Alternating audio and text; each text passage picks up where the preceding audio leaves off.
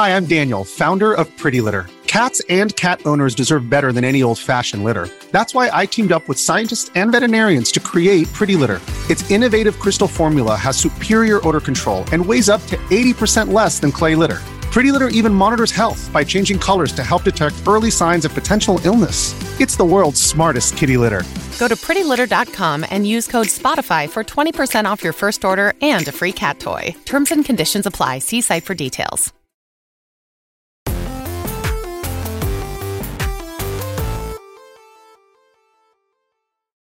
What's up, and welcome back to Kinda Funny Games Daily for this beautiful Whitta Wednesday on a Tuesday, Tuesday, April 12th, 2022. Of course, I'm Tim Gettys, and I'm joined by the Rogue One, Gary Whitta. Good morning, Tim. Always a pleasure to be hosting with you. It's a nice day, typical San Francisco day, sunny but cold. Yeah, exactly. It, dude, we've been going through a lot in the last Oh my week, God, the right? weather this past week. You know what they say about San Francisco? If you don't like the weather, wait five minutes. My goodness. That is the truth and a half, man. It is. It was. It went from being the hottest day of the year to the coldest day of the year to pouring rain. To it was just every. We had we had, what, we had we had what scorching sunshine on Sunday and then pouring like torrential rain yesterday. It all just- over the place. It made no sense. I, we were talking about this right before the show, though. You you did get a little bit of color on that day. My yeah, so it, I mean, I, I put the making lights in eyes the pop. background. I was hoping to make it slightly less noticeable.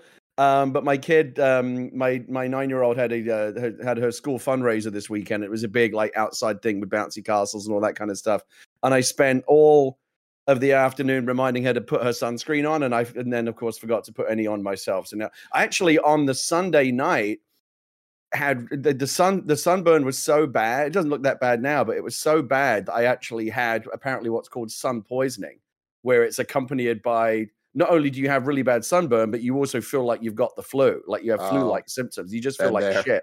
I went to bed early. It was horrible. You've ever had that? It's horrible. Oh yeah. Oh yeah. You see how pale I am? You see this? Yeah. yeah. I mean, I'm I've basically I'm- I, I- my my natural shade is kind of like a pale blue. Mm-hmm. It's like it, it, I have to spend two hours in the sun just to get to like paper white. Mm-hmm. But yeah, it's um we're we're not, we're not cut out for this for this kind of weather. Gary, I gotta I- ask. Yeah. You be bouncing? You get in that castle? As much as I wanted to, um, I don't I don't think that would have gone down well. oh man. I do lo- I do love a good bouncy castle though. If they had one that was just for adults, I would totally sign up for that. Mm-hmm. Mm-hmm. Well, we should go to House of the- Air. what- So you ever been to House was- of Air here in San Francisco? Oh yeah. the- all the trampolines. I haven't been the one in SF, but I, I did go to. There used to be one in San Jose back in high school, and oh, we tore that up. It- fun fact: I actually dressed up as Sonic the Hedgehog one time and went there, and I held a bunch of rings, and then the kids threw balls at me, and when they hit them, I'd throw the rings. They loved it. That's good. It was fun. I used good. to um, I used to love the bouncy. so Some of my favorite memories of childhood are on the bouncy castle. I can still smell the pla- the you know the very particular plastic that they make Yeah. those bouncy castles out of. Was You know, they say that smell is the is the sense that's most closely associated with memory. So when you Mhm. certain smells will take you right back to a to a certain time. Was there a particular theme for the Bounty Castle? Because usually in the park uh, near where Alyssa and I live, when we take Lulu out to walk throughout the weekend, there's always a birthday every single weekend, Yeah. and there's always a Bounty Castle, and it's always a different theme. It's like sports theme, princess. It wasn't like a giant Shrek butt that you climbed into or something like that. It wasn't. It wasn't like you know licensed or anything. They had they had a they had an obstacle course one which was actually kind of cool. You like made it was almost like a Fall Guys kind of bouncy castle maze that you made your way through. Oh, okay. And they had two big slides where you would like climb up the kind of the plastic, the, the kind of the rubber rungs, and then you could slide down a big slide on either side. Well, that was fun as well. fun. Yeah, yeah. I love it. I love how we go from bouncy castles to fall guys, you know, from fun in real life to fun in video games because this is video. No, damn it, I messed it up. It is kind of funny games. Oh, Taylor. the segue I was so so close. good, I was so close. the this is kind of was funny. so good, and then you didn't stick the landing. I just did it. I, I got in my head. I got in my head. Uh, this is kind of funny games daily. Where each and every weekday we get together to talk about the latest in video game news. Of course, you can watch it live on twitch.tv slash kind of funny games, or you can watch it later on youtube.com slash kind of funny games, or roosterteeth.com. If you want to listen to it as a podcast, just search your favorite podcast service for Kind of Funny Games Daily, and we'll be right there for you. If you wanted to get the show ad free and watch the exclusive post show, you got to go to patreon.com slash kind of funny games, just like our Patreon producers, Fargo Brady, Pranksy, and Anonymous have all done. Uh, today, we're brought to you by MeUndies and MapleStory. I'll tell you all about that later. Real quick, just wanted to get some housekeeping out of the way. First off, I wanted to give a shout out to the one and only nanobiologist who I saw on Twitter today is going into surgery. So everybody, please go send him some sweet, nasty love at the nano, nanobiologist, DA nanobiologist on Twitter. Send some of that love to his him to him his way.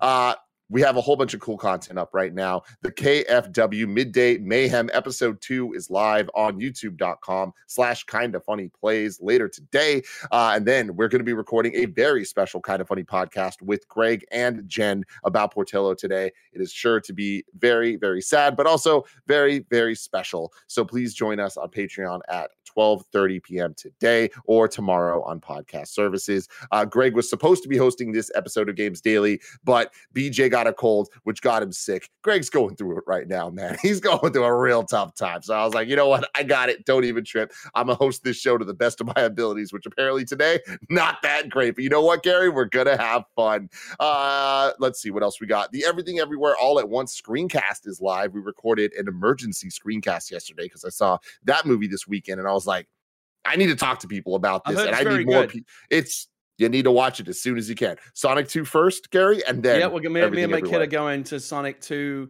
tomorrow, like, as I mentioned, mm-hmm. because of COVID and everything. It's actually our first trip to the cinema in over two years. You know what the last movie you saw at the cinema was? Sonic 1? Sonic 1! Hey! So what a perfect return. Yeah, that is fantastic to hear. But anyways, check out the screencast over on the normal places. It's cool because it includes Matt Rohrbeck and Matt Batson making his kind of funny podcast appearance for the very first time. Um, and that is all of that, Gary. Let's get into what is and forever will be the Roper Report. It's time for some news. We have five news stories today. A baker's dozen. Starting with number one, one that's right up your alley, Gary. Oh, Can oh, yeah? certain affinity reinvigorate Halo Infinite? This is the tweet that came from them. We've been part of the Halo franchise for more than 15 years, and we're honored to say we are deepening our relationship with 343 and have been entrusted with further evolving Halo Infinite in some new and exciting ways. Join us on our journey. And then there's a link to their career page. Um, and then a follow up story here from Ches- Jez Corden at Windows Central says Certain Affinity has long been a close partner of Microsoft and Xbox, having worked on Halo games for years. We have it on good authority that the studio is also contributing to other upcoming Xbox games, including Perfect Dark, while potentially also making an all new exclusive of its own dubbed Suerte. Today, the studio announced that it's deepening its contributions to Halo, specifically to work on Halo Infinite, which has been under scrutiny for its relatively slow pace of updates. Earlier in the year, I revealed that Certain Affinity is working on a new mode for Halo Infinite, codenamed Tatanka, and today it would appear CA has confirmed it. A few weeks ago, it was also revealed that Microsoft and Certain Affinity are working on an Xbox exclusive dubbed Project Suerte. While we had the codename and project info, it was Jeff Grubb, the homie, on his show Grubbsnax, who revealed that Suerte is a monster Monster Hunter like action game and is coming exclusively to Xbox and Windows PC. Exactly what Halo Infinite's Tatanka is remains to be seen, but the rumors I've received lately point to it having battle royale elements in the least, complete with a shrinking arena. I suspect it'll have a unique twist or two to differentiate itself from the Call of Duty Warzones and Fortnites of the world, though. Halo Infinite multiplayer is available now for free across Xbox consoles and Windows PC, and recently received a new Season 2 announcement set to launch this May. Gary, I know that uh, recently on the the XCast, I'm not sure if you were on this episode, but the entire uh, topic was what needs to happen with Halo to like keep it going, keep it relevant. Uh, what what what do you think about this? Uh, yeah, it was. Um, I believe that was me and Mike last week, and we. I think when, when Paris uh, was on the week before, we, we've talked about it a number of times on the XCast, and and this news just plays into the into this larger narrative of like what is the current state of Halo Infinite you know, what is it now? Almost six, five, six months post launch. I guess there's a couple of schools of thought. One is that it's in trouble, and the other one is that this is just a normal part of the kind of the ebb and flow of development. As you'll remember, Tim, when the game first came out, it had a tremendous debut, right? People Mhm. loved it. They were really enjoying it. Pe- people were just thrilled in this day and age that it was an online multiplayer live service game that just worked out of the gate. There were very few technical issues. You know, it, it all seemed to work, and even that is considered like, oh wow, like what a, what a treat, what a novelty, a, a fucking online game that works on day one. Like that's how low our standards have fallen. There were and there were some gripes about the battle pass and progression and things like that. And then oh, and, but for the most part, people were just loving, loving, loving it. And you know, one multiplayer game of the year awards and basically a great honeymoon period that it had. And then things started to kind of level off a little bit, and the gripes started to get worse. Um, people have been have continued to complain about the battle pass and the prog- progression and the cosmetics, but also bigger issues like as the longer you play, you start to realize, well, there aren't really that many maps and you start this is actually one of the reasons why I kind of fell off playing it. I was like, oh, really, this map again? Like I would kill for a bit more variety, both in terms of the maps and the game modes. And after a couple of months, I just it just kind of I just kind of felt like I was listening to the same. You know what? You know when you first when you first li- like a, a song comes out that you love and it's an absolute banger and you can listen to it constantly, but after a while you've just like had enough of it. I think Just that's kind of yeah, that's kind of where Halo got to, and and at the same time, it wasn't just a case of like it feeling a bit samey. Like people had legitimate concerns about it, about the progression, about the variety, and you know the the question again. The question is, it, what's going on at three four three right now? Is it in? Are, are they in crisis panic mode, like trying to get this game back on an even keel, or or are they kind of sitting back going, nothing is fucked, dude. Like we got this. Don't worry. Season two's coming. We're bringing all these extra resources in. It's going to be fine. And if there is an ebb and flow from you know really good debut to then it starts to go down a bit, is season two now going to you know put it put them back on the upswing? We'll we'll know soon enough. Um, it doesn't seem like they've added a tremendous amount to season two. I think what is it like two new maps and one new mode, something like that. It's not a whole lot, but I know. But there's also like a million other little quality life fixes and all those kind of things add up. The certain affinity news. I saw it this morning. I don't know too much about what that's really going to mean for this, but it, it, it clearly demonstrates that you know they're committed to you know it's Halo, right? They can't just. It's not like Anthem where they just go, you know what, this didn't work. Let's walk away. We they they, they can't shut up shop on this thing, right? They have to. Halo Halo has to work, and I think it will, and I think it can. And like I said, tremendous debut, leveled off a bit. I, I I- I think there's probably an upswing coming. You know, it's always like this, right? Games kind of level off, and then the new season reinvigorates things, and uh, you know, especially now in this season pass model, whether it's Fall Guys or or Fortnite or whatever it is, people people always come back for the new season. So there's, I think there's, I think there is a lot riding on this on this season two and beyond. Yeah, you know, it's interesting thinking about Halo and its place in the industry, and especially Infinite's place in the industry, where it's not the the same video game internet world that it was back when Halo 2 and Halo 3 were were popping off. And what it what live service meant back then was completely different. And I mean, people weren't even calling it that then, but the idea of um the playlist constantly being updated and like even Halo really kind of innovating matchmaking to begin with, um, and all of that, like th- anybody that was playing Halo multiplayer back then has extremely fond memories of the experience and how long that experience lasted. Like the only thing I can relate it to even would be like Counter Strike, like the 1.6 era, uh, where every single person I knew was playing every single night.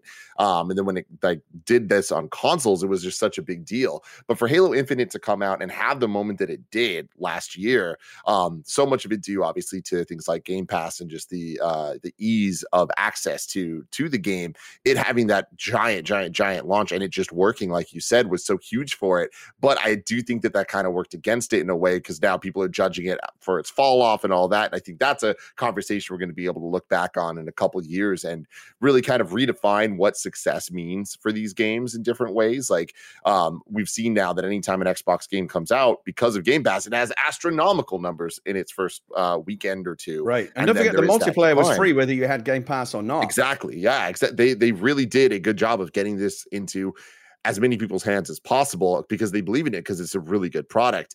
But there is that that drop off, and I feel like that kind of is fuel for a lot of the more negative tinged headlines and that just kind of like sours the conversation around it but when you really look at the group of people that were playing they also did have their their issues with it like they were having so much fun with the game itself and the gameplay but there just wasn't enough and like you were saying i know i've talked to mike and andy a lot about this like it really was the idea that it's not that there weren't enough maps is that there weren't enough maps of the different types there weren't enough arena based maps. There weren't enough big team battle maps. So now that they're adding some more maps, I feel like it might. It's not too little, too late, but it is too little at this point. And I feel like season two doesn't seem to be that that swell of content that um people kind of are looking for uh to really give Halo its moment that it had last year, right? And there's a lot of conversation to be had about should they have just waited to release the game with the co-op with more um, elements like finished and complete. At this point, I don't really know. Um, I do think that that would have helped. I don't think that would have solved the problems we're talking about right now. Um, but I do think that to take all of that and put it in the framework of certain affinity growing its team and tripling down on Halo being something that they're working on is very exciting. They're a group of very talented people over there, and them. I don't think there was a chance of them giving up on Halo Infinite at this point. I think that it was in way too good shape to do that. It is not an Anthem situation. Like this, not only is it a bigger franchise, it is a great iteration in a big franchise. Yeah, and it's is, too big to, and it's too big to fail. They can't let that happen. Yeah, they just they just can't. If they lose Halo, like that is that is very very very. And, and by the way, I don't think Microsoft. we're anywhere near that. I mean, I don't know. Oh yeah, it, no. It, you know, it's not. It, it's. I think Halo. I can say Microsoft doesn't put out numbers, so um, it's it's hard to say. But you know, the the thing about this, I think it gets amplified a little bit because it plays perfectly into this kind of media narrative, not just in video games, but in the in the broader kind of media spectrum of how the, the media loves to they call it tall poppy syndrome, where you basically you you you build something up so that you can then knock it down. Basically, the media loves these perpetual cycles of rise, fall, and redemption. Halo came out and it's fantastic, and then three months later they need more clicks. So it's like, oh, but now play the but now Halo's bad and people don't like it. I'm not saying they're manufacturing that story. They're, that's that's what's happening, but I'm saying the media loves that. And so those are the kind of you know because that keeps the that keeps the story fresh. It's good, it's bad, it's good again, and we we see this perpetuated all over. I think, by the way, Halo, the Halo honeymoon was somewhat helped by the fact that all the other uh, competing shooters around it the, over the holiday season failed, right? Wars, uh, sorry, World, what was it called? Vanguard. Vanguard mm-hmm. sold a lot of copies, but nobody liked it, right? Battlefield 20, 2042 was just an abject failure. And so, and here comes Halo, which is actually the only good shooter of the three big branded ones that holiday season. Plus, it's free. Plus, they shadow dropped it. Plus, it was genuinely really, really good, and everyone flocked to it. It was they they it was almost impossible for them to come in with such a high debut and not have some kind of drop off. But they definitely did engineer that, you know, obviously unwittingly, but by not having great progression, not having, you know, great battle pass, a great battle pass system, and just not having enough maps to sustain sustain people over the long term. Again, for me, it was a really steep drop off. I was playing it every free minute of the day. I was staying up late. I was getting up early in the morning to play it. When I wasn't playing I was thinking about playing it. I went and I went and got like um, uh, uh, controller grips for my controller because I thought it would help make me better at the game. Like I was all in. And then just one day, I was like Chris Cooper in adaptation, done with fish. I was just, I was just done. I was just done. I was like, I don't want to play anymore. I don't. There was just some moment where I was just done. Um, now, having said that, I, I just in talking to Mike, on Xcast last week about he was reading off the notes, the, the, the dev blog on what season two is going to bring. I'm like, I don't know, maybe I'll go back in and play. I, I will go back and play season two because I know that if I give it another try, the, the, the, the, fundamental mechanics that got me into it the first time will still be there. But hopefully, with a lot of the fixes that that kind of you know got me to that point where I didn't want to play anymore, more variety, more maps, more game modes, and and quality of life fixes are not sexy, but they are some of the most important fixes you can make, and they do add up when you make a bunch of them. So I'm interested to see all of that stuff. Yeah, totally. And I, I do think you were talking about like the second wind or whatever. I don't think it's going to necessarily be season two. I think, of course, we'll see an uptick in people coming back. But I do think that it, it is going to be not too far away. Like I'm hoping that season three, maybe at worst the season four, is when we're really going to get a culmination of um, a lot of what people are asking for because – Halo has a couple things that we know are coming. One thing we actually officially know, and one thing that, like, if you know this industry at all, you know is going to happen. One of them being Forge mode. That being yeah. uh, brought into Halo Infinite is going to be absolutely huge because that is such a creator focused thing that gets people excited and get gives people you want new modes? Here's new gameplay modes man. You can literally create whatever you want and there's going to be insane people out there that make stuff that people are absolutely loving because the infinite engine is fantastic and it's fun to just play in that sandbox. So having more things to do i think is going to be great. But the other thing is going back to the well and just bringing back old maps. Like people want more arena maps. Guess what? Give them hang them high. Give them lockout and they're going to be very very very happy. There's nothing there's no no drug more powerful than nostalgia. And when you add that to, it's not just nostalgia for like reference, remember this sake. It's it for hey, yeah, that's that's a very gameplay. Here's that. That's again. a very easy well to draw from, right? Remastering old maps, and it's not. I'm not saying that's a bad thing. It's it, uh, people people want that nostalgia. Halo's been around, you know, for 20 years. There's a lot. There's a legacy of great maps. You know, people have great memories of classic, you know, maps from from the previous Halos. Bringing those back, there's no, there's nothing wrong with that at all. The other thing that I think well could help, uh, the, the Halo players and people in general are split into two camps over this. I'm on the side of, of, of thinking that some kind of battle royale can really help them. Uh, I know they've got something. They've got, they've got, something like last. I think it's sort of like Last Spartan Standing or something like that, which sounds like it might be kind of BR esque. Whether or not they're ever planning to do like a full on BR mode with a contracting playfield and all of the kind of things that make you know that that, that, that typify the other big BR games. I don't know, but I would like to say there's no to me there's no reason why it couldn't work, and there's nothing about Halo that says well you couldn't do it as a BR. I think you could. Um, we know it saved Fortnite, right? Fortnite was dead, and they and they added battle royale, and now it's the biggest game on the planet. So I don't know if if it's if it's on their roadmap or if it's something they're, they're thinking about. But I I would like I, I I'm not even thinking it was like oh here's a prescription to like save Halo. I don't think it needs saving. It's going to be fine. It's just something I would want to see. If they if they added if they added battle royale to Halo, I'd be back in there so fast because I love battle royale. I love Halo. Give me give me the peanut butter and jelly. Give me the two great tastes that taste great together.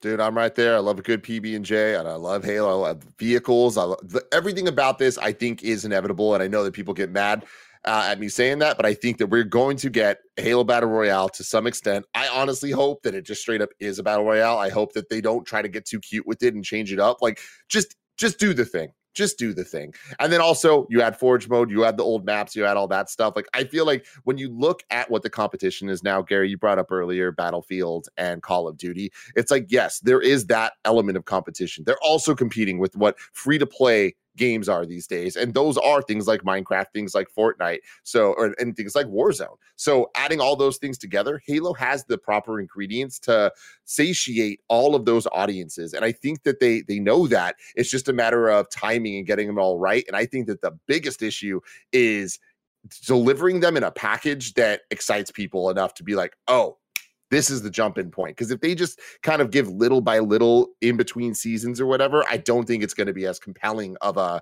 uh, a pitch to hey, now's the time to get back in, and Halo's going to get a stranglehold back over the the free to play multiplayer market. The thing that's most encouraging to me is if you actually go read the dev blog and the note, you know, one thing that 343 and the developers do really, really well is they always they're very, very transparent. And when they when they release information, they it's like a long read, right? It's a whole, it's a ton of information. Um, and the sense that I got from reading that dev blog was that they are very aware of where the problems are, of, of the feedback that they're getting, and you know they want to be uh, responsive to it. Particularly, I think on the monetization side, on the in terms of cosmetics, in terms of battle pass, because don't forget this is a free game, right? This is where they make their money. If they don't have a good system to make you want to buy things, they're not going to make any money. So they are highly incentivized to fix the, the, again a lot of the problems that I had, which was you get a new piece of armor and you look at it, you go, oh, a new piece of armor, and you open it up, it's like, who gives a fuck? Like this is just this this is not exciting, and you've got Spartans running around in level ninety armor that are virtually indistinguishable from people in the in the starting armor. Like you know, you you uh, you want to you want to be able to do like crazy bespoke Spartan combinations, and the the the biggest thing that uh, that Mike and I were complaining about, or certainly one of them, and they are fixing, is this weird system they had where if you had a certain armor core, that was only compatible with armor pieces that were compatible with that core. So you'd unlock a really new piece, but you couldn't equip it because you were rocking a different core. Now that stuff's going to be interchangeable. So it's a million different things that they're that they're fixing and changing. Um, you know, th- this is the problem with these live service games, right? You're constantly running to catch up with the player base. You release new content, they consume it immediately. What else you got? Right. And they can always consume and get bored of the content faster than you can make it. And so this is, you know, when when when you go to the mat with whether it be Anthem or the Division or Destiny or Halo or any of these games where where players are just constantly voracious for content and also complaining about 50 different things all the time that do genuinely need fixing, they're valid complaints it's just this never ending grind. You know, the old days are like shipping a game and going, ah, oh, like we can relax. No, like when you ship the game, that's the beginning of the hard work. To close out this Halo story, I did see we just got a special guest appearance from one Paris Lilly. Paris, are you here and do you have anything to add? Yeah, I, am here. I, I joke with Greg offline. I was going to bust in here like the Kool Aid Man. Um, Love it. Like you heard Halo. Yeah, I mean, I mean, Gary's spot on with everything that he's saying, and we've obviously talked about this a lot on XCast because I had even said a few weeks back. You know, I know it's a little bit of Monday morning quarterbacking, but the reality of it is they probably should have delayed Infinite two years to holiday 2022. The simple fact of the matter is they don't have enough content to keep up with demand. They're lacking some prime game modes that you thought at launch maybe wouldn't have been a big deal, but it turns out it's a big deal. I mean, if they had Forge right now, the community could be entertaining themselves with creating stuff, maps, modes, and, and the whole like. Um, I, I, hate to say that Halo Infinite's in trouble, but Halo Infinite's in trouble for that very fact. Look at the numbers right now no one's engaging with that game anymore. And I fear, even with the season two stuff coming, it's just simply not going to be enough. Uh, like Gary said, that stuff's going to get consumed in the first week, and then it's going to be right back to where we were. And it, from the looks of it, we're probably not going to get the co-op and the forge and some of these other modes until holiday 2022. And the big problem with that is, will anyone even care at that point? I hate to say it, but the answer is probably no. That's just the truth of the matter. I don't even think, you know, you introduced a battle royale mode at that point, And my dog agrees that anyone's going to want to come back and play Halo Infinite. And it's a damn shame because at its core, it's a very solid experience. But we're in this age now of live service games that if you don't have the content to match it, people are just going to go find something else to do. I don't know, Paris. Don't you? I mean, it's not like we're talking about like Hyperscape or something like that, right? Where the game comes out and no one gives a fuck, and that's just it, right? Because they've never heard of it. But like Halo's Halo. Don't you think it has a bit of a, a bigger buffer against the rocky times? I understand it's having this rough like post honeymoon period, but like if they do actually right the ship and get and and and and, and, the, and the media narrative becomes Halo's actually really good again now, don't you think people will? It's not like no one's going to give a fuck about that. It's Halo here here's here's my counter to that and just the way I personally feel and I've seen other comments like this as well. I don't think Halo has been relevant since Halo 3 personally. I liked Reach the campaign, but the multiplayer was lackluster. We obviously know the the issues with 4 and 5 was a complete disaster. That's just the truth of the matter. I think Halo has had so many missteps over the past decade. How many more chances are you to give them to right the ship? Infinite was supposed to be them writing the ship. You remember, I said before Infinite came out, I said it cannot be okay. It needs to be great. And it's turning out that it was just okay. And it's a damn shame. Yeah, we have we, we've had that we've had that bigger conversation, Paris, you and I, yeah. about the generational appeal of Halo. Remember when you asked your kids if yeah. they gave a shit about Halo and they didn't, right? Right, they did. My son, like at launch, he played it for a while, and then he goes, "Okay, I did the battle pass on board," and he went back to playing Fortnite or whatever the hell, right? Because he didn't care. So he's actually a great example of it. What can they do to get my son to come back and play Halo? I I, I don't know, and that's the problem. Yeah, very interesting. It's Paris, the children so who are wrong. joining us. oh man, thank you, Paris. We will talk you. to you very soon on the kind Thanks, of Paris. XCast. But for now, I want to move to story number two. Bugsnax is coming everywhere. DLC previews are also out. Here's the press release. Young Horses are thrilled to announce today that their whimsical snack catching island adventure Bugsnax will be arriving on Nintendo Switch, Xbox Series X and S, Xbox One, Windows 10, and Steam on April 28th for 24.99 US dollars with a 20% off discount.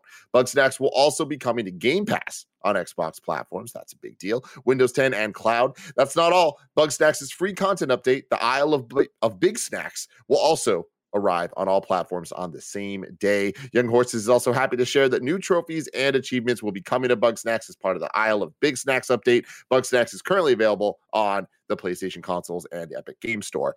The Isle of Bigsnax main campaign includes three to four hours of new story content uh, with a whole bunch of cool voice actors. Players will even find more to do on the main island of the original game with new mail quests, hats to acquire, huts to decorate. It's a whole damn thing, Gary. Uh, Dornbush over at IGN did a preview of the new stuff here. While Bugsnax and Hats is an immediate seller for me, I'm impressed by how thorough of an overall edition Young Horses has compiled for its memorable, surprisingly deep adventure. Like the main Bugsnax campaign, there's a lot more to it than you might expect, and the devs tease some additional secrets will be included that they don't want to reveal yet. And that seems absolutely true of the Bigsnax expansion. I expected a new area and hopefully big Bugsnax, and I certainly came away with that hope fulfilled by the surprising, uh, but the surprising addition of the letter system and its new quests and hunting for rare hats for Bugsnax adds even more layers to a charming, funny, and unique world I've already grown to love. And then Jordan Ramée at GameSpot says, ahead of its release, I got to see what's in store for Bugsnax when the Isle of Bigsnax launches. In short, it's largely more of what the experience is like playing the base game. Sure, the Isle of Bigsnax offers new activities to do in a brand new story campaign, but the experience is pretty much just more of what we've already got. And honestly, that's 100% fine with me. I sadly didn't get to actually play the new expansion, so take what I say with a grain of salt, but I can only pass my opinion on observations, not firsthand experience. But what I saw looks a lot like what it's like to play Bugsnax, which is a great game as described in GameSpot's Bugsnax review. And making a fun guest appearance on his own show, Greg Miller has watched the demo and he's here to talk about it. Greg Miller, everybody. Hello, how are you, Timothy Gettys? Gary I'm Wood, it's fantastic. good to see you. Hey, Greg, how mm-hmm. are you? I'm good. Uh, yeah, so I was part of the Jordan crew. Uh, blessing from uh, the one and only kind of funny, and of course, PS I Love You XOXO got to go play uh, during GDC, and he'll be talking about on PS I Love You XOXO, uh, like Dornbush did. Uh, I was in the Jordan Discord group though, I believe, where we just got to see it. And yeah, I think these guys are nailing it, right? Where for me, it's that sweet spot of I love Bugsnax. That was really fun platinum, and so them saying it's going to be three to four hours of new content with the characters and the grumpuses we love. I'm all about that, and so I you know, Jordan's thing is, you know, it's a lot of like, it's the same. It's more, that's true, of course. I think you're using the same traps, but they were very clear, I think, in their demo that, you know, they wanted to double down and expand on some ideas, right? So, like when you put Strawby in the ball and have it chase the laser pointer, that was used in very specific examples before. Now it's being used as this puzzle device. They showed this maze where you have to use it and have to get around. And even the, the person who was demoing it kept screwing it up. And, you know, it looks like there might be a little bit of a challenge there. But of course, you know, the the big thing for Bugsnax is catching the Bugsnax. And so seeing you know the uh, all these i guess with the exception of bunger who's the first big uh, Bugsnax we saw or the big snack we saw like old the, bunger. they're all new big old Bugsnax. So like deviled eggler and selly sticks and uh, there was some tikka masala that i had there was a joke on that i, I maybe that's it because it's not chicken masala well, it was whatever. There was the one that i'm not fat i wasn't quick enough to catch but they got funny names they got more Bugsnax there's more you know things to do and run around and, and have fun with. Um I liked it. I'm going to play it. Uh, you know, of course, they're adding uh, more trophies because of me. There's because of me, ladies and gentlemen. Congrats. You're welcome to have more trophies in this one. There's three new ones, uh, which is for finishing the new island, uh, completely decking out your hut, and then collecting ten new hats. What'll be interesting for me is you know the previews talk about it in more depth, but they're adding in these letter quests, right? That basically then build out the quest, as you see right here, as Bear's playing the B roll, and that's all well and good, but like as somebody who already beat it and has a completed save, right? This is something that happens before the end game. Uh, it's going to be interesting to see if I just have you know 100 letter quests right away, or in, or if those quests are interesting enough that I actually want to go through and do them all to get this one trophy, uh, or if it'll be something I do for a little bit and then fall off after I do the you know three to four hours of the side stuff. Because even with something like Ghost of Tsushima, another game I loved for PlayStation, right? I finished the story of the island of Iki and then never came back for the other like loose trophies I had. Very cool. Yep. I like it. Gary? I'm interested in in uh, obviously it's uh, it's great that it's coming to Game Pass, the best deal in gaming, Gary. Absolutely, best deal in entertainment. Full stop. My apologies. You gonna you gonna snack on some bugs, Gary? I played the first one when it came out because it was on PlayStation Plus and because you guys wouldn't shut up about it. I thought, you know, I'll give it I'll give it a try. My kid liked it for about 5 minutes. I I couldn't get into it. I, it it seems like a fun game something about the aesthetic did not gel. it felt it kind of has the look of like an off one of those like off-brand animated movies from a studio you never heard of where it's sure. like it just doesn't it just didn't feel right to me it's like aesthetically it just kind of felt a bit more creepy than than than adorable but i i i, I may I, i'm fully fully uh, willing to admit that i might be in the um in the minority there because clearly a lot of people love it will would will maybe big bugs get you in though no, just like if you say to me like, "Do you like something?" No, and they're like, "Well, what if we made it bigger?" I'm probably just going to think also no. that, that might not be the solution. well, Greg, thank you as well for joining us for this star-studded episode of Kind of Funny Games Daily. No problem. Talk to you soon. Talk to you soon. And the cycle continues. And as it continues, everybody, before we get to the new story, let me tell you about our sponsors. This episode is brought to you by me undies. I love MeUndies. You guys have heard me talk about MeUndies for years at this point. I'm always wearing the MeUndies shirt, the MeUndies lounge pants, the MeUndies undies, the MeUndies socks. I can go on and on and on. If MeUndies putting out a product, chances are Tim Gettys is wearing them. The MeUndies membership is literally designed to make your life easier with free shipping and returns on every order, savings on virtually everything they make, exclusive sales, and early access to their newest stuff. There's kind of no reason not to join. Get super soft undies, bralettes, or socks shipped directly to your door and live a more comfortable life knowing you always have what you need at your fingertips when you step out of the shower. MeUndies has a great offer for all of you. Any first-time purchasers, you can get 15% off. For a limited time, if you sign up for their free-to-join MeUndies membership, you can get 25% off your first membership item. To get 25% off your first membership item or 15% off your first order and 100% satisfaction guarantee, go to MeUndies.com slash kinda funny. That's MeUndies.com slash kinda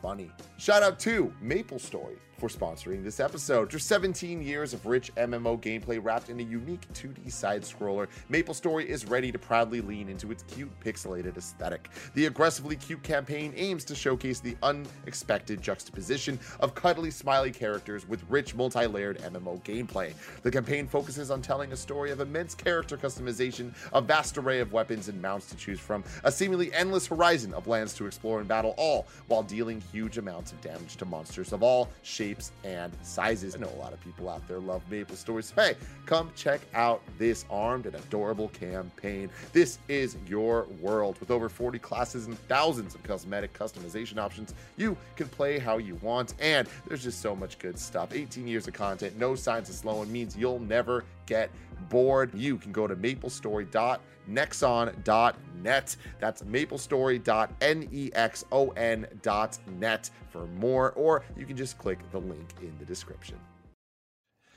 And we're back with a very unfortunate story number three. And this isn't even news. I just have to talk about it again because now it's official and it just breaks my heart, Gary. But What? What is it? Vicarious making me nervous.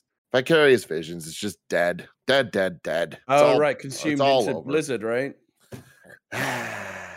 RIP Vicarious Visions. This comes from Ryan Dinsdale at IGN.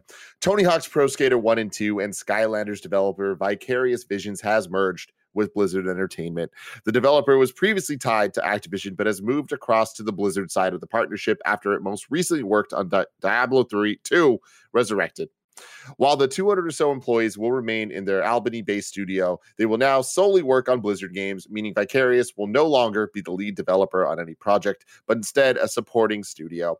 This is nothing nothing new for staff at Vicarious. They were important support during the development of Destiny 2's PC version, but this official merge signals the end of lead development, such as that on Tony Hawk's Pro Skater 1 and 2 remake. So here's the tweet that they did. We've officially merged with Blizzard Entertainment. Our development teams will remain in Albany, New York, and fully dedicated to Blizzard games. We invite you to follow us at Blizzard underscore ENT. So we knew this was coming. It was officially uh, announced uh, about a year ago, but now like the the Twitter account saying it, Vicarious Visions as a name, as a brand, is going to be no more. Just like Neversoft before them, just like so many other other amazing, talented studios. And this breaks my heart, Gary. Some of my absolute favorite games of all time. Um, a Blizzard spokes, spokesperson later told GamesIndustry.biz that the studio would be fully dedicated to existing Blizzard games and initiatives going forward. They added, after collaborating with Vicarious Visions for some time and developing a great relationship, Blizzard realized there was an opportunity for Vicarious Visions to provide long term support. There's no word on which game Vicarious employees will be working on, but Blizzard has a number of projects in the works, including Diablo 4, a Diablo mobile game, Overwatch 2, and more. Vicarious's history spans nearly 30 years as it first released Synergist for PC in 1996 and has since worked on dozens of different titles for just about every console. Its biggest franchise is arguably Toys to Life phenomenon Skylanders, which Vicarious worked on for most of the 2010s. And more recently, it worked on the absolutely incredible Crash Bandicoot N. Sane trilogy, the impeccable Tony Hawk's Pro Skater 1 and 2, and the Diablo 2 remaster that I don't have any uh, adjective to put because I didn't play it. That was first released last year. Gary, do you care about this at all? I mean, a little bit. And I, I'm not as as big a fan of of of the games that you just like. I was never really like a big Tony Hawk or Skylanders or Crash Bandicoot um, guy, but I I recognize that Vicarious Visions uh, was a developer, was a company that had a vision, right? That had a voice. Like there were people like yourselves who, when when you heard about a new Vicarious Visions game in the pipeline, you you sat up, right? You took notice because you liked their stuff. Like they had they had a style and they had a, a particular way of like an approach to making games that people liked, and they had autonomy, right? They had agency. They kind of were decide, deciding their own destiny, the kind of games that they want to make. That now presumably is over as they get kind of subsumed within a larger company, and that's sad because you know that autonomy's gone now. You, you you've seen the beginning of it right already, where they were already like their most recent project was basically remastering Diablo 2. And I, I, I played that and they did do a very, very good job. It was a great remaster, very, very good. But I don't know if the people at Vicarious Visions who were used to kind of, you know, coming up with ideas for games and then making them are going to be as excited about the idea of Blizzard saying to them, here, remake this, you know, now, now go do that. And essentially just being like work for hire, you know, or just being told what to do next by, by, you know, their, by, by the, you know, the, the, the people at the bigger company that now owns them.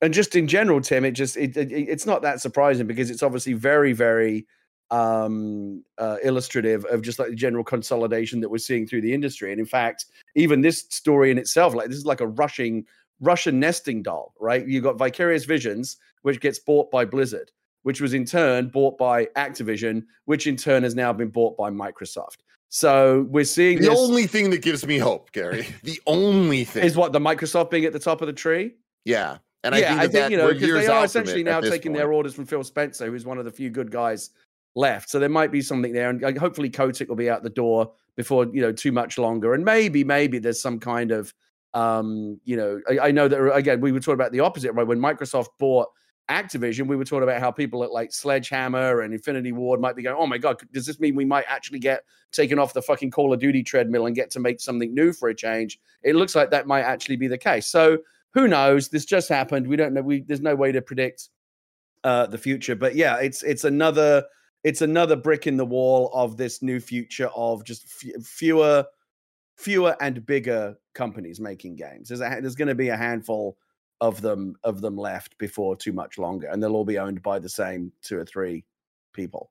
Yeah, I mean it's it's just such a bummer, man. As somebody that is a, a huge fan of so many of the games and projects that different Activision teams worked on that just simply don't even exist anymore. Like looking around, like the the and some of them do, but like the Toys for Bob, like High Moon Studios, Raven, Neversoft, Vicarious Visions. It's like one by one by one, they just get gobbled up to just work on Call of Duty and work on Call of Duty, and that's it. That's all that they're doing, and it, it is just such a bummer because you know you were saying like Vicarious Visions, like that meant something. It didn't for a long time. It wasn't until recent years that like I wasn't a Skylanders guy at all. Like I understand the value of it and the kids loved it and all that stuff, and it had a moment in time in the 2010s. But what the work that they have put on put in all of the different teams that were working on Crash Bandicoot and Spyro and Tony Hawk and like all of those kind of nostalgia plays, they delivered so hard because they actually cared. It they weren't just remasters, like they were real from the ground up remakes that were like improving those games, specifically Tony Hawk. There was so much love Yeah. put into that. And for those games to perform as well as they did, all of them sold great. It is just sold great, were critically beloved, and the fans actually loved them. And then to to lose it to Call of Duty was so such a bummer. And here we are in this place where, sure, I'm fingers crossed, hoping that, at least there's a potential chance that in a couple years, Phil Spencer and the team at Xbox will be like, "What do you guys want to make?" And that they're going to be like, "I want to make Spyro 4, a game that." I feel like was inevitably going to happen and that they have earned. Uh, like we got to see Crash 4, we got to see hopefully a new Tony Hawk that was good. Like it, it just is such a bummer to me that we're now in this like stalemate where because of the Microsoft deal, they can't even move forward with those plans if they wanted to until everything's said and done. So we're looking at what 2025, 2026 to maybe get back the momentum that they've built up the last couple years. Yeah, and they, I, they I were do finally believe- they were like earning that like attention with especially Mhm. with Tony Hawk's Pro Skater 1 and 2, right? Like it was really that and the Crash uh trilogy remake that was just like okay, like we got to pay attention to this uh, developer because they put so much passion into these nostalgia plays and know what the hell they're doing when they bring these things back. It's not just like a cash grab for cash grab's sake. They are putting a lot of love and heart into it. Um, and so it was exciting, especially with the release of Tony Hawk's Pro Skater 1 and 2, of like, what the hell are uh, what are they going to do next? Are they going to do a different franchise? Are they going to add on to Tony Hawk and stuff like that? And it's just like right when they were coming up for like their like you know their kind of junior outing when it came to uh, their development um, kind of life after Skylanders, right? It was just like it, it, was sad to see them get cut short because they were really coming into their own. I forget, Tim, is, is Toys for Bob in the same? Uh, Toys for Bob was the Crash Four team. Yeah, are, are, they in the same spot right now where they're they're getting uh, like kind of sucked in by Blizzard or Call Everyone is. Yeah, that's all of them. Sucks. It, yeah, and it sucks because like all of all the different groups were just kicking ass and like Gary, it it gets a little complicated, but essentially what was happening is these teams were remaking or remastering the classics and then they would put those out they would nail it everyone would love it and then they would get their chance at a new iteration and that's how we got crash 4 like they're like, oh, we want to make a new game, and we're finally starting to see these new games by these super talented teams, and then we're just never going to get that chance, and it's just such a bummer in every single way, and it, it bums me out because I've interviewed and talked to tons of developers and and just and and even like business people, like the CEO types of these companies over the years for countless video games. And it is so rare that I heard the type of love and passion that I heard from these specific teams that we're talking about. They loved these projects and they cared so much about them and about getting them right. And then all of this is just such a bummer, on top of all the even worse news of all the abuse and everything at Activision and all of that. It's like, it just sucks the bullshit that they all had to go through and are continuing to go through. So I don't know. I'm upset about this. Well, I fucking hate this. And I'm hopeful, hopeful that one day it'll all get fixed. Well, as you say, Tim, I think the silver lining is the fact that now it's it is Microsoft and and Phil Spencer at the t- at the at the top of the tree calling the shots, and um, you know Blizzard, I think really really suffered uh, under Activision's ownership and under under Bobby Kotick's um, leadership, if you can if you can call it that. Like Blizzard's reputation took a massive massive hit from being the blue chip company it once was, basically looking like the Pixar of video games, to now you know being a, a developer with you know a very kind of mixed reputation and that's a tragedy i mean i you know i was editor of pc gamer in the 90s when blizzard was like as soon as you blizzard was doing something new like you paid attention immediately mm-hmm. and now it's like people are a bit more skeptical because you know they've had some duds um, and i think that is a product of you know the the bobby kotick you know the, the cynical cash grab machine that you just talked about there's no company out there that's more of a cynical cash grab company than Activision. Look, they you know every single every single golden goose they've ever had, they've killed it. Right? Whether it be Tony Hawk, um, whether it be um, fucking uh, Guitar Hero, like just keep making them, keep making. Let's keep making them until people are fucking sick of them and they don't want to buy them anymore. And I think Call of Duty was going down that road as well. We talked about it earlier. Like Vanguard sold a lot of copies, but nobody liked it right? And and it's and it's a product. In World War II again, really, do you not have any other fucking ideas? and they don't because they have to come up with something every single year and it's exhausting creatively and i think that the, the, the call of duty games continue to sell well only because it's now basically become a habit it's basically like madden people just buy the new one because like that's what it, it, it's ingrained in their behavior but um, I think Call of Duty was on. I know we kind of like I'm, I'm off on a tangent now, but I think it was on on the road uh, to ruin. And and one of the one of the first immediate, really really positive steps that we've seen is Phil Spencer taking it off that annual treadmill and saying, you know what, we're just not going to do it this year. We're going to push it a year, give developers more time to breathe and get it right, and maybe in the long term, you know, free up some of these other studios to do more interesting stuff than just you know make make you know every other third Call of Duty game. Like, who's excited about that? Like, it's hard to get excited about this stuff. So it's going to take time, I think, for all the poison of the Bobby Kotick years to be leached out of Activision and for the patient to kind of return to full health and for hopefully the you know the Phil Spencer stroke Xbox Microsoft uh, vision or approach or leadership to, to something which that I think is like creatively more healthy to kind of filter down to everyone and you know to the to the people at Vicarious Visions. Maybe they get to do something more interesting. It's going to take a while, as you said, but I but I do think that that is um, the silver lining is that at least all of this isn't in service of of Kotick and his out you know his avaricious vision anymore. Yeah, Absolutely. Uh, moving on to story number four, and like just full disclosure, Greg prepped this show, and I just came in last minute to host it, so I'm having a real good time reading through these things for the first time. I love this headline, everybody. Still work to be done on Cyberpunk. it's just the headline. This comes from Rhiannon Bevan at thegamer.com. Everything about this brings me immense joy. Uh, Cyberpunk 2077's recent version 1.5 update was a huge step up, bringing the game closer to what was promised at launch. Launch with free trials and big sales taking place since then. It's clear that the studio saw this as something of a soft relaunch, trying to bring in new players who gave the game a miss in 2020. But despite all the work that went into the update, CD Projekt Red isn't done with Cyberpunk just yet. On a recent live stream, Quest director Paul Sasko confirmed that the team is still actively working to improve Cyberpunk. Sasko says that they are very aware that there is still work to be done to the game and that he's personally improving Quest daily in order to bring in bring it more in line with audience expectations. We're still improving the game because we're all aware that there is work to be done. Uh, we're very happy you guys liked 1.5, and that gives us more incentive to work for you guys because you show your appreciation for it. That's as much as I can tell you. We're working on stuff for you. Like I'm literally daily reviewing quests, talking to people about stuff, so it's happening.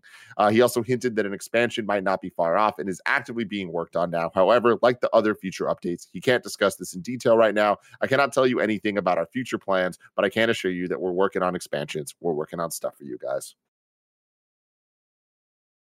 Cool. Uh, yeah, absolutely. There's still a long way to go. Um, I do think the 1.5 uh, release, like you said, they, they're trying to kind of position it as a soft launch. Uh, was a bit was helped a lot. Again, as many people have said, the 1.5 version with the, with the next gen iterations was really the game that should have shipped, you know, back on the original launch date, right? Or they should have waited. That, that's what they, regardless of the date, they should have waited until they could have shipped that version at least, which was which was at least you know, playable and didn't have any of the serious, serious, serious issues. Again, Cyberpunk, we'll still be talking about it in 50 years. As, as an object lesson, in one of the most catastrophic launches in video game history. But again, like Halo, too big to fail, right? They couldn't just walk away from it, right? They had to fix it, both in terms of recouping uh, their investment and also just in terms of their reputation. Like CD Projekt's a company that I think has, or at least had, it's been diminished somewhat by Cyberpunk, but a tremendous reputation. People are still excited about the next Witcher game the Witcher games, you know, remain incredible. And Cyberpunk was this weird blip that they had. Um, and uh, the interesting thing, I was actually talking to someone about this at the weekend about how the, I was going to jump in, jump back into on, on 1.5, and a friend of mine who had played it said you might want to wait a, for a couple more patches because there's still a bunch of janky shit in there. And so that it's easy for me to do. I've got a massive backlog. You know, I, again, I'm just happy to wait until the game comes out. But my heart really goes out to all the people that bought it. And bought it. Remember how big the hype was, Tim? Oh yeah. Remember the hype? It was off the charts. And and when it I mean I mean still scratches my head that they ever that they ever thought that was shippable. Like that's a sacking offense. Whoever whoever whoever eventually pushed the button and said, "Yep, ship that." How is that how does that person still have a job? Come on. Really crazy stuff, man. We'll have to see if they finally bring it all together for Cyberpunk. But let's end the day with story number five. Nintendo is expanding it's building. This comes from Ethan Gach over at Kotaku. While the rest of the video games industry is consolidating, Nintendo is spreading out. The Switch manufacturer has finally responded to massive moves by competitors Sony and Microsoft by announcing a $39.8 million land deal to break ground on a new R&D office, whatever it takes to finally port Mother 3. Along with the R&D investments and capital investments, Nintendo believes acquiring and utilizing this land will carry an important role on reinforcing its R&D. The company wrote in its announcement today. Last month, Nintendo revealed the Switch had finally outsold the Wii with over 103 million hybrid handhelds currently out in the wild, but it still considers the console to be in the middle of its life cycle following 2021's OLED hardware refresh. On the back of that success, Nintendo's last year outlined plans for major investments moving forward. What will this new building be called? In classic Nintendo fashion, its current working title is Corporate Headquarters Development Center Building Number Two. However, the company said it won't be completed until sometime in 2027. If everything goes according to plan, the SimCity looking structure will have taken less time to build than Breath of the Wild 2. I appreciate you a lot, Ethan, here. uh, the new office will be located right next to Nintendo's existing headquarters in Kyoto, Japan, and will be, be built on a 107,000 square foot site, which previously hosted a foundation support factory and disaster prevention center. For comparison, that's roughly the size of two football fields. The roughly 6,500 person company currently has four other offices in the country. Last year, it announced its former card manufacturing plant would be turned into a Nintendo museum. Cool. Cool stuff. Yeah. I'm I'm all about this. Love seeing Nintendo expand more, just giving more options to more people working on dope games that I hopefully will love. I think Yeah, I'm excited. I'm actually excited about, even though it's not a sexy thing in itself. Oh, they bought some land that they're going to, you know, put buildings on. They, they basically, you know, Nintendo's getting bigger, right? Is basically Mhm. where they're going to be doing more stuff. And as someone who, like, if you, you ever listen to me on these podcasts over a length of time, you'll know that I love Nintendo. Nintendo's probably my favorite company in the in the video gaming My man. business. There's there, there there's no, there, there's no one else like them, right? There's no other company out there like them. Microsoft and Sony are very very similar in so many ways, similar hardware, similar approaches, similar audience, and they're constantly kind of you know nipping each other's heels and doing their own thing. But it's like you know they're they're, they're basically almost almost identical companies in terms of the hardware and their approach to games. Nintendo's over here. They're letting give a fuck what anyone else is doing. They're just going to do their own stuff. They've got Mario, they've got Zelda, they've got some of the greatest games ever made. They and they do wacky, wacky shit that like no one else would even think of doing. Like who else would have made the Wii U? And I know it wasn't successful, but it was a it was a necessary stepping stone to get us to the Switch, which is now one of the most amazing pieces of gaming hardware ever. The game, this Nintendo Switch is going to go down in history as one of the greatest gaming consoles ever, ever made. I, I feel fairly confident saying that. And that I love the fact that you know they've they've had Nintendo's had rough times over the years. Not everything they've done has been great, but part of the reason why it's like that. Okay, I'm going to make a really bad analogy. Remember that movie? Okay, remember you remember the movie um, Signs with Joaquin Oh, yeah. Phoenix? Yeah. And so his character, right? He, he had he, he had he had two baseball records, right? The num- the, hi- the highest number of home runs ever hit at that field, but also always, but also the highest number of strikeouts. And the reason, remember the reason why is because like he couldn't he Swing could away, not swing at a pitch, right? Swing away. He had to he had to swing for the fences every single time that uh, a, the, uh, a ball was pitched him, no matter what it was. And that's what Nintendo does. They always swing for the fences. Like it was going to do every time they try to do something, they're going to try to do something nuts and wild and spectacular. And they do a lot of stuff wrong. And they drive. And this is the thing. It's like this weird kind of abusive relationship. I love them to bits, but they also drive me crazy. Like every every like if there's a Nintendo story in the news, it's either they did something amazing or they did something so bizarre and and, and boneheaded, and, and and we can't even begin to understand why they would have made that decision. Whether it be online or the way they price something or the way they bring games to market, eh, they drive me fucking crazy. But I, I, I wish I knew how to quit them. Right? They're just such a, they just do so much amazing stuff all the time. There's no one else like them. The video game industry would be so much poorer without them. And so if they're buying land and building a new building, which means Nintendo's going to get bigger and there's going to be more Nintendo stuff in the future, brilliant, love it. I think the I love you so much, Gary. I have loved you for many, many years. I don't know that I've ever loved you more than you relating Nintendo to an obscure Signs reference. When you brought up signs, I was ready to fucking throw hands. I was like, is this motherfucker about to talk shit about one of the greatest movies of all time?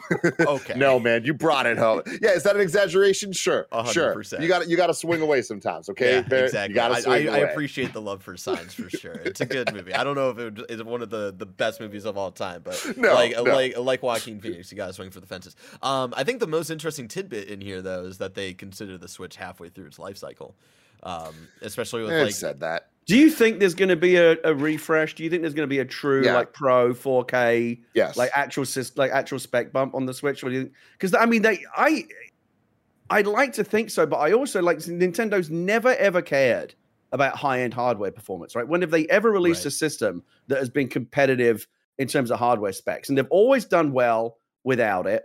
And I think that as much as I would personally like to see it, like who wouldn't want a 4K Switch or a more powerful Switch? That that system is so fucking popular that they probably could just ride it out for another five years and and and and be fine, don't you think?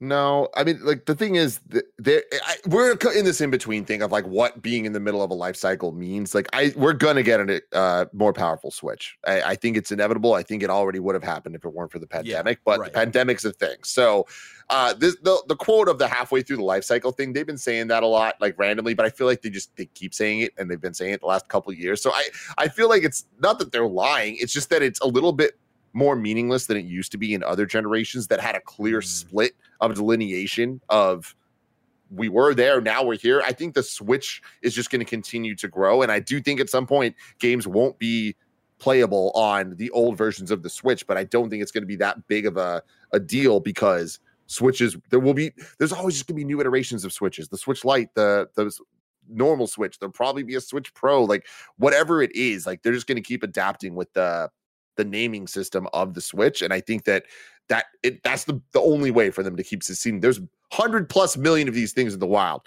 They're going to try to ride th- out that audience as long as they possibly can until they're forced to move past it. It's not the wii u. It's very different situation. Yeah, I think uh, you, you may well be right, and I think that you know, again, it, it, while it's certainly true historically that Nintendo's never cared about keeping pace with like you know bleeding edge you know hardware. They they've always released systems that are just good enough to play the games that they want to play. It's always been a bit of a problem with third party games and. Uh, with with third with third party Switch stuff, we've seen like for every, every now and again you'll see a, you'll see stories like oh wow this actually runs really well or like better than you would think on the Switch, right? Well, uh, but then there's also for every for every story like that, there's another one where a third party game is like, yeah, don't get the Switch version. That's the one that really struggles. So they're already kind of like at that cusp. And you're right, that, that will probably become more noticeable as third party development and and and AAA games get more and more ambitious. It's going to be harder for them to, to to be ported to current Switch hardware. I'm just saying, if Nintendo Nintendo only cared about like its own games, which have never been like super super hardware, like they can they could continue to make Mario and, and Zelda and Kirby games for like another five years on the Switch, no problem. It's it's how much they want to um, uh, keep pace with you know AAA development from third parties and making sure that that ecosystem remains healthy. I mean, I don't want to go too long on this because we're already running long, but I don't like they clearly don't care. Like if they cared about third party things for any real reason, like we would see a difference in their hardware. They don't. And the sales numbers show that. And it, it all just is kind of like trying to keep the third parties happy. Look at the, the best selling Switch games any month. It is not the big AAA releases, it is Nintendo games, right? And maybe yeah, and, third party games, games designed around. for the Switch games that stick around on the top 10 for years, right? Like Mario Kart 8, isn't it still like it's never been out of like the top 10 like selling Nintendo Switch games. So yeah. yeah, they have fuck you money in that regard. I do think that they probably care more than they used to in terms, at least in terms of like indies and other things like that. Like part of what makes if you if you said to me, like convince me on buying a Switch, I would like probably lead with all the amazing first party Nintendo games. But then I would also, as a, se- as a secondary point, I'd say like unlike previous Nintendo consoles, it actually has really good third party games on it as well, like really good indies, and there's like actually a ton of really good games. It's not all shovelware like it was on the Wii U. So that has definitely been. I, I, think that reflects the fact that Nintendo does care more about relationships with. You know, they, they don't necessarily care about getting like every EA game or every Ubisoft but game. That's the, the thing, though. Switch.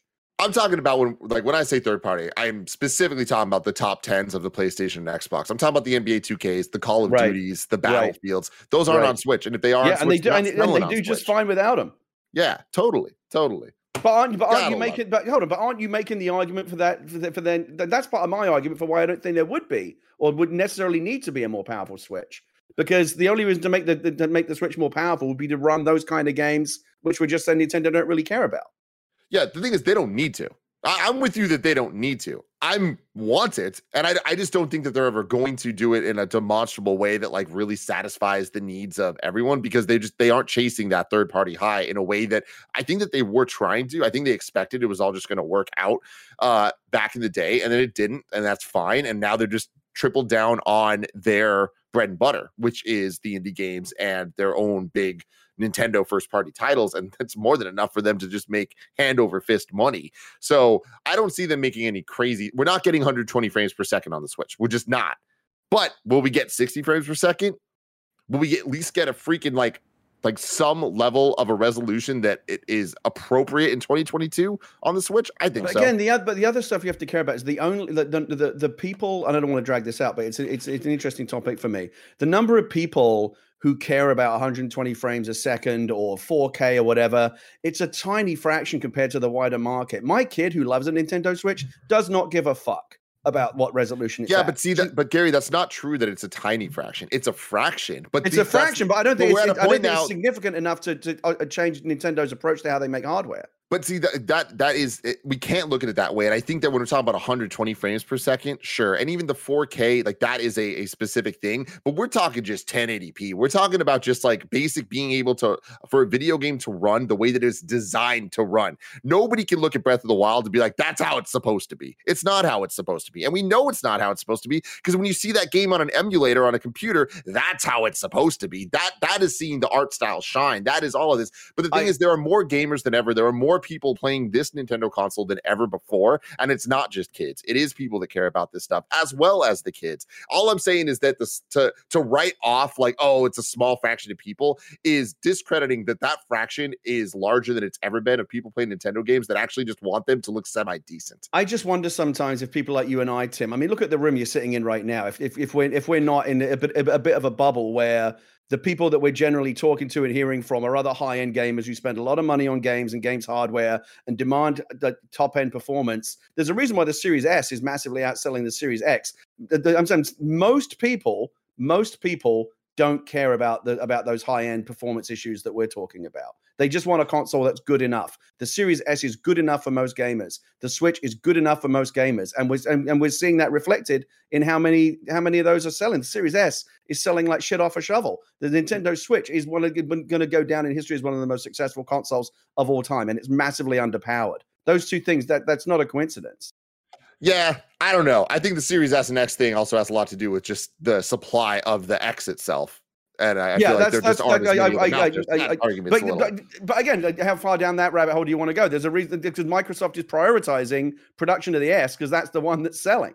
Well, no, it's also just harder to get those chipsets and stuff for the things, so they can't make as many X. I'm sure they want as many X's out there in the wild because they're more expensive and they're running the games the way they actually so want limit, them so limit the conversation purely to the Switch. The I, I think I think it's fair to say that the the the the, the lack of hardware performance on the Switch rel- relatively compared to what else is out there and what you might expect in 2022 has not been an impediment to its success. And I think from that you can draw a straight line to concluding that most people don't care Well, about so- high end performance. But see, I feel like that's a little bit hindsight's 2020 with this, where it's like, yeah, because of that, that's where we are now.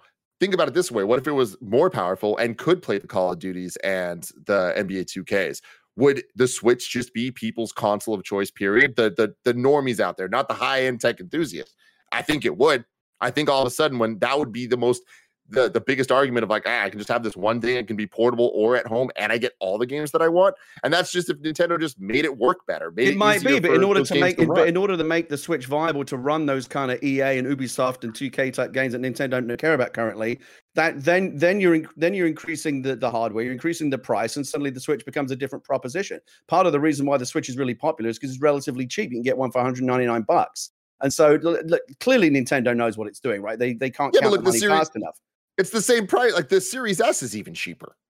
The That Series S is the out the Series. S is two nine nine, same price as a full uh, uh, same, same price as a regular Nintendo Switch, and that price point again, I think most people have concluded, and this is why I think the Series S is kind of the secret weapon in Microsoft's lineup, is that there's a sweet spot of like again, there's always going to be gamers like you and me, Tim, who are willing to pay top dollar for top performance. I'm just saying that we are.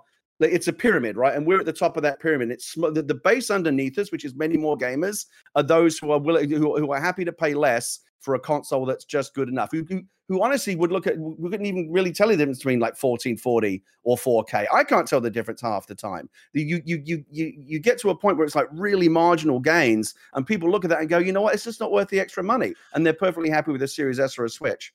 I, I, Gary, I think me and you agree on more than we disagree on with this. yeah, I, the I- one I thing, think so. The one thing I, I I do disagree with you on is that we are the top of the pyramid. I think that we represent somewhere closer to the middle of the pyramid, and that's the argument I'm trying to make. Is who's that above you? Look at the room you're sitting in. I, I well, I understand. Okay, fine. Maybe in my particular case here with that, I I am up there. But I but even that, no, no, no, no. We're talking about Nintendo here. These aren't going to be products that are like multi thousand dollar investments. They're at most a couple hundred dollars. And sure, that is limiting. But that's why I'm saying it's in the middle of the pyramid. There are people out there that would buy any iteration of the Nintendo console that comes out, no matter what it is, Yeah, of- of course. whether yeah, the diehards. whether or not there's an upgrade, that's going to happen. Those diehards are not the top of the pyramid. Those diehards represent a big chunk of Nintendo's audience. And sure, it might not be the majority of it, but it is a much bigger chunk than it being just like the elite. It's not an elite No, conversation. I, I, yeah, I think I think we're arguing over like percentages here, but I think we both fundamentally agree with this with with with the point that's being made. Is that is, is that generally there are more there are more gamers that the mass market the mass market is not concerned with high price high performance. There is there is a market for that and it's it's sizable, right? Otherwise they wouldn't bother making the Series X. They wouldn't bother making the PlayStation 5 as expensive and as and as fancy as it is. And the PlayStation 5, right? High end hardware, high price, super successful. So clearly there is a big market. I'm just saying, I think oftentimes because this is the world that we inhabit, where we get all the games and we have all the hardware and we have all the fancy stuff, and we love to talk about 4K and 120 frames a second, that sometimes it's, easy to forget there's a lot of gamers out there who don't care as much about that stuff as we do. there are. that's what I'm there are also a lot that do. There also are a lot that do.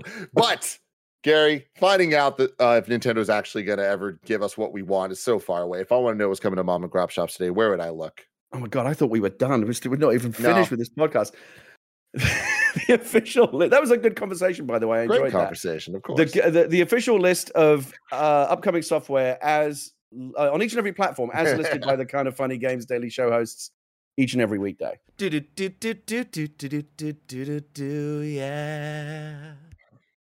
Out today, we got 13 Sentinels Aegis Rim on Switch, Biota on PC, Cathedral on PS4, Get a Grip Chip and the Body Bugs on Switch, Stephanie. It's like Stephanie without a T on PC. Planet Zoo Wetlands Animal Pack is out now. Uh, the Super Robot Wars 30 expansion pack is now available on Steam, and Ghost of Tsushima patch 2.18 is now live. Some new dates for you. Festival Tycoon is leaving early access on May 4th. Eiyuden Chronicle Rising is coming out on Tuesday, May 10th on every system imaginable. Uh, Capcom reports Capcom Arcade Second Stadiums bringing another 32 arcade classics to Switch, PS4, Xbox One, and PC. And SonSon will be a free download with this collection, and pre-orders slash early purchasers of Cap- Capcom Fighting Collection will also get three wonders as a bonus at launch. Now it is time for You're Wrong, where you can go to kindoffunny.com slash you're wrong to let us know what we got wrong as we screwed it up in the show. Um, Did we get anything wrong? Uh, the, the, the, I, I wouldn't count this as wrong, but I'm going to read it anyways. Bander SN says Gary said that Phil's responsible for Call of Duty taking a year off. A new Call of Duty will not be releasing in 2023, according to a Bloomberg article, but this is not official yet. However, Phil legally could not have been the one involved in this decision as the deal's not been finalized yet. So while that's technically true, I do still think that like the the idea of what we're saying here is that Phil Phil understands it shouldn't be an annual. Are we so so, so we're saying that, that Bobby Kotick suddenly having a come to Jesus moment and changing the business model that he's adhered to for over a decade now. Shortly after there was a change of leadership above him, that was a coincidence. Well, the, Is that the, the we're saying? change of leadership hasn't been implemented yet, so they're just uh, they're just trying to, you know, be clear that you know Phil probably wasn't directly involved with making that. Phil decision. definitely wasn't Yeah, he- involved. He, legally can't be involved in that yet. Oh well, if it's not legal, then I'm sure it didn't happen.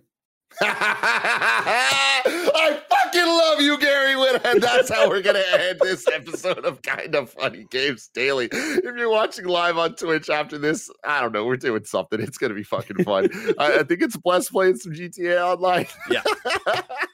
Gary and I are about to go do a post show. Patreon people, I love you all. Chat, you've been fantastic today. Barrett, keep killing the game. Bye.